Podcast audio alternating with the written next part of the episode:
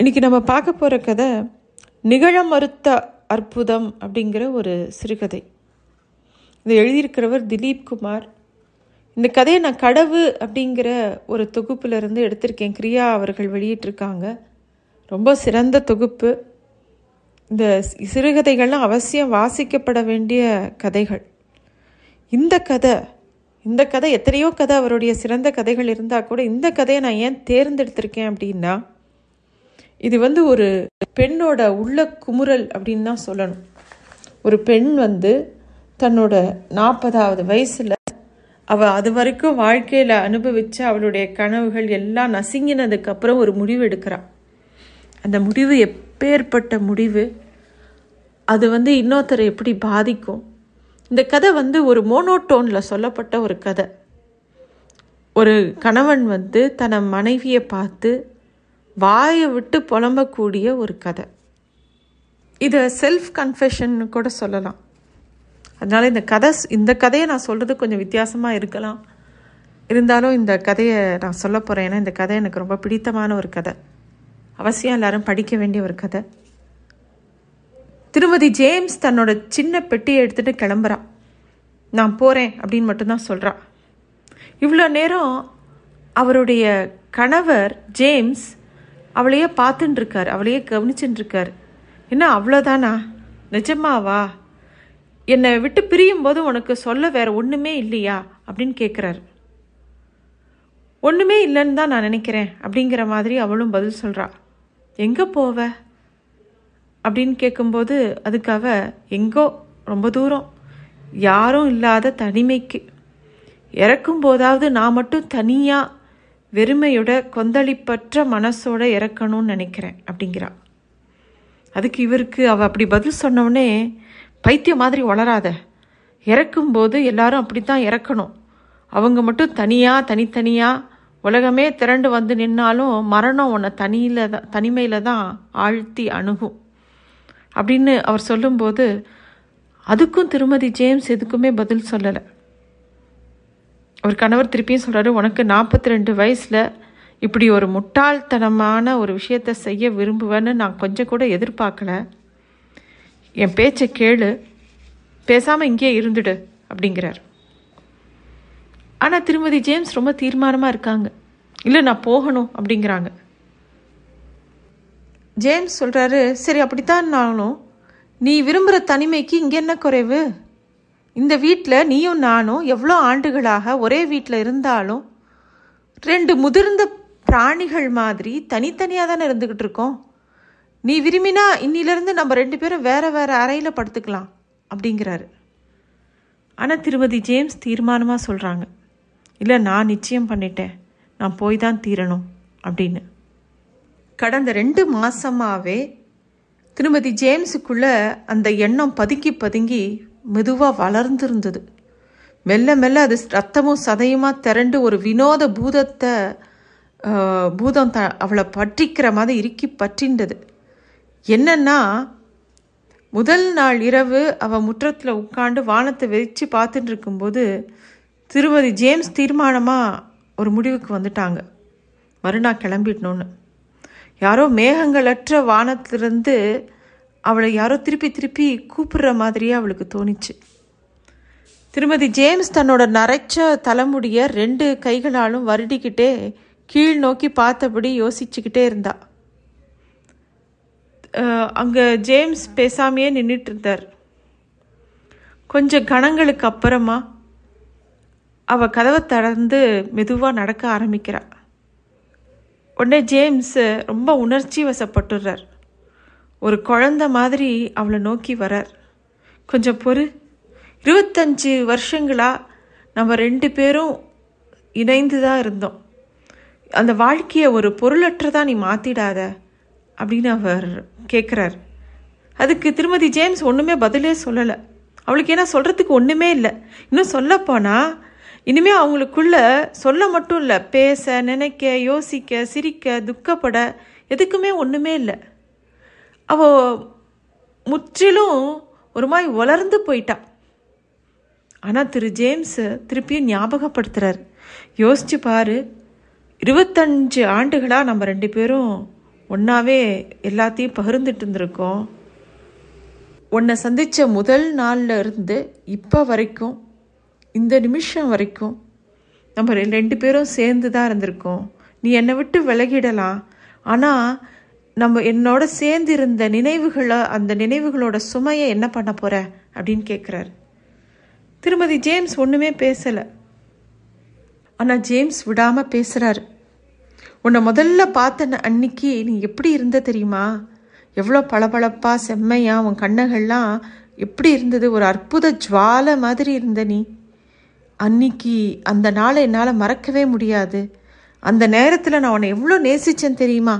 அப்படின்னு சொல்கிறார் திருமதி ஜேம்ஸ் ஒன்றுமே பேசலை.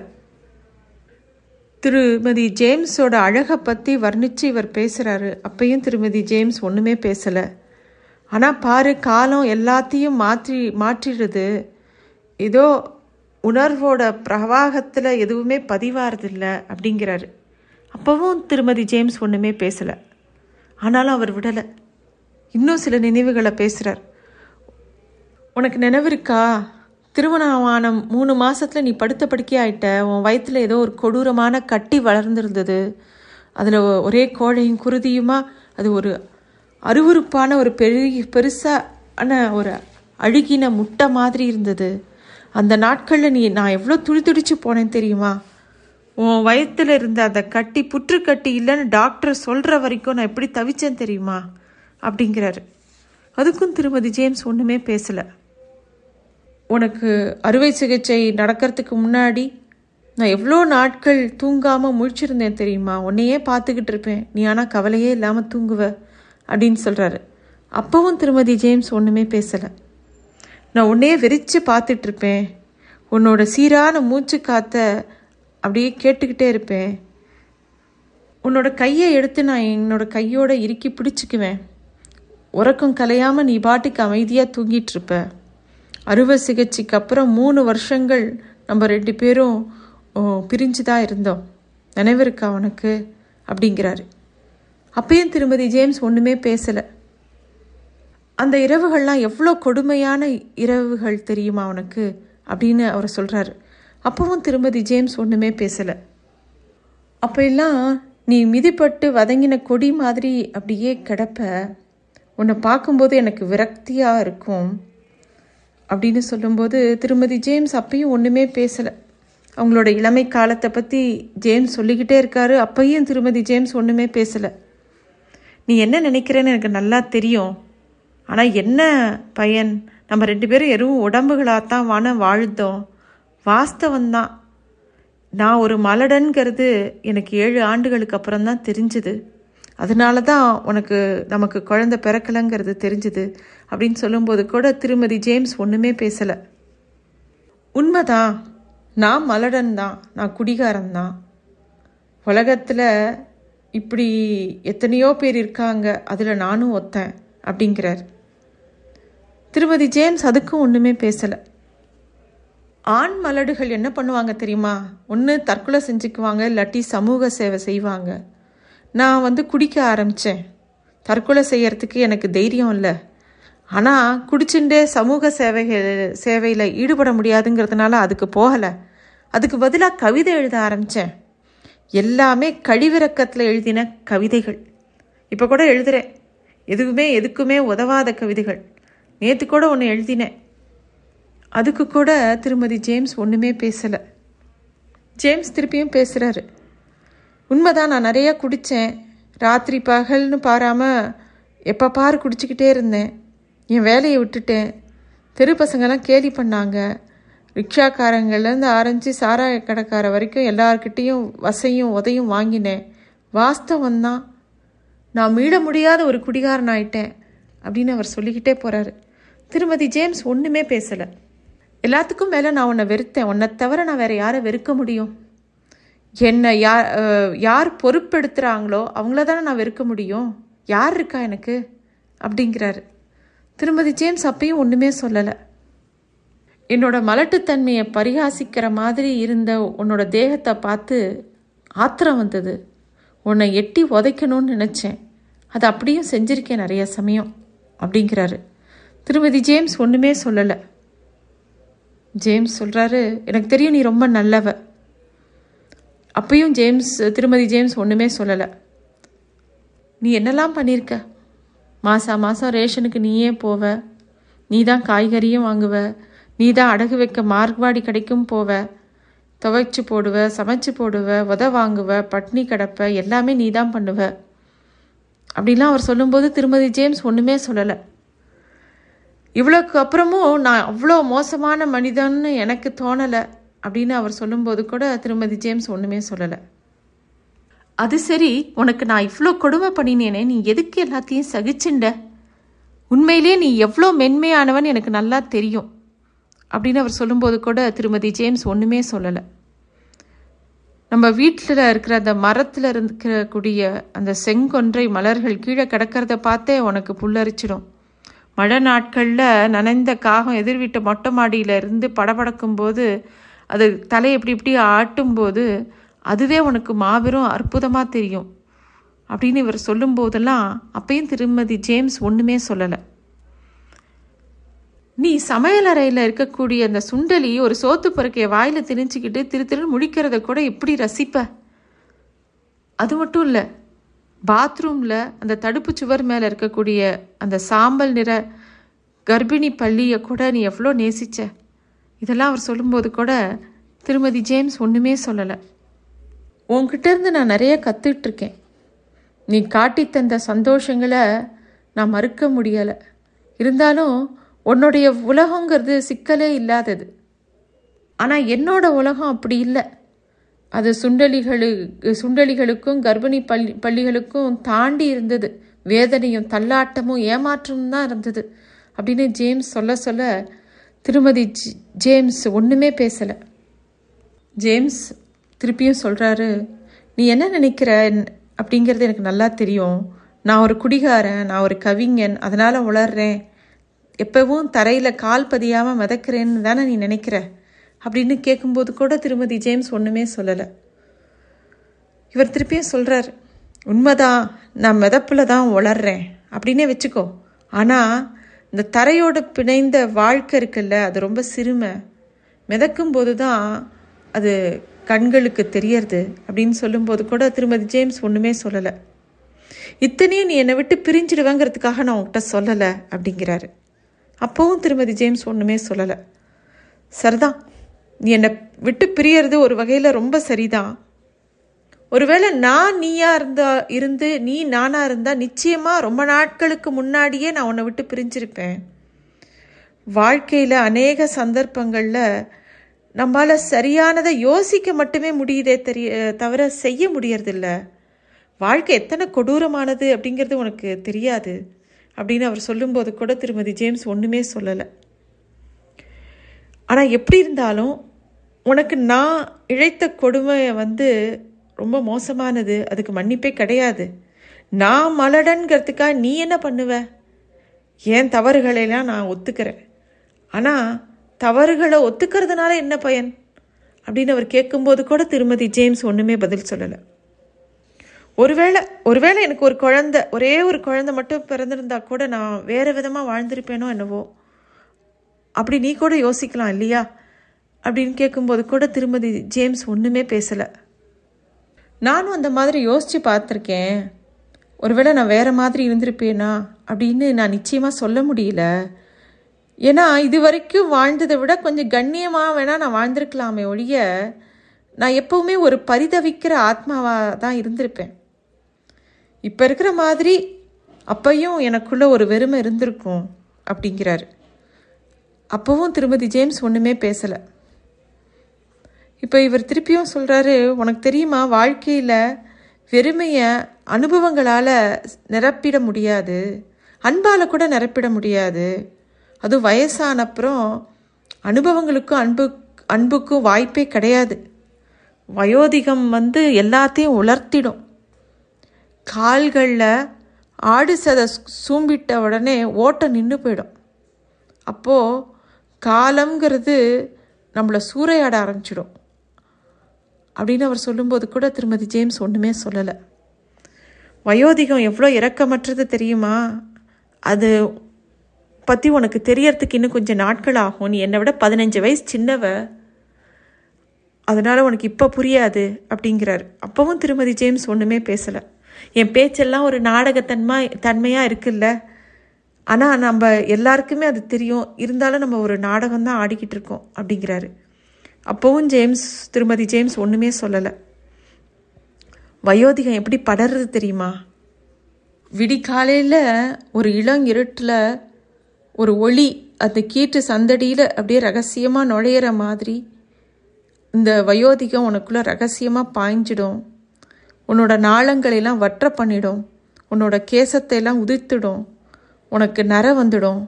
உன் பற்களையெல்லாம் பிடுங்கி எரிஞ்சிடும். திடீர்னு ரொம்ப திடீர்னு உன்னை யாரோ ஒரு விண்வெளி கப்பலில் ரொம்ப தூரம் கூட்டிகிட்டு போய் யாருமே இல்லாத ஒரு தனி கோலத்தில் இறக்கி விட்ட மாதிரி இருக்கும்.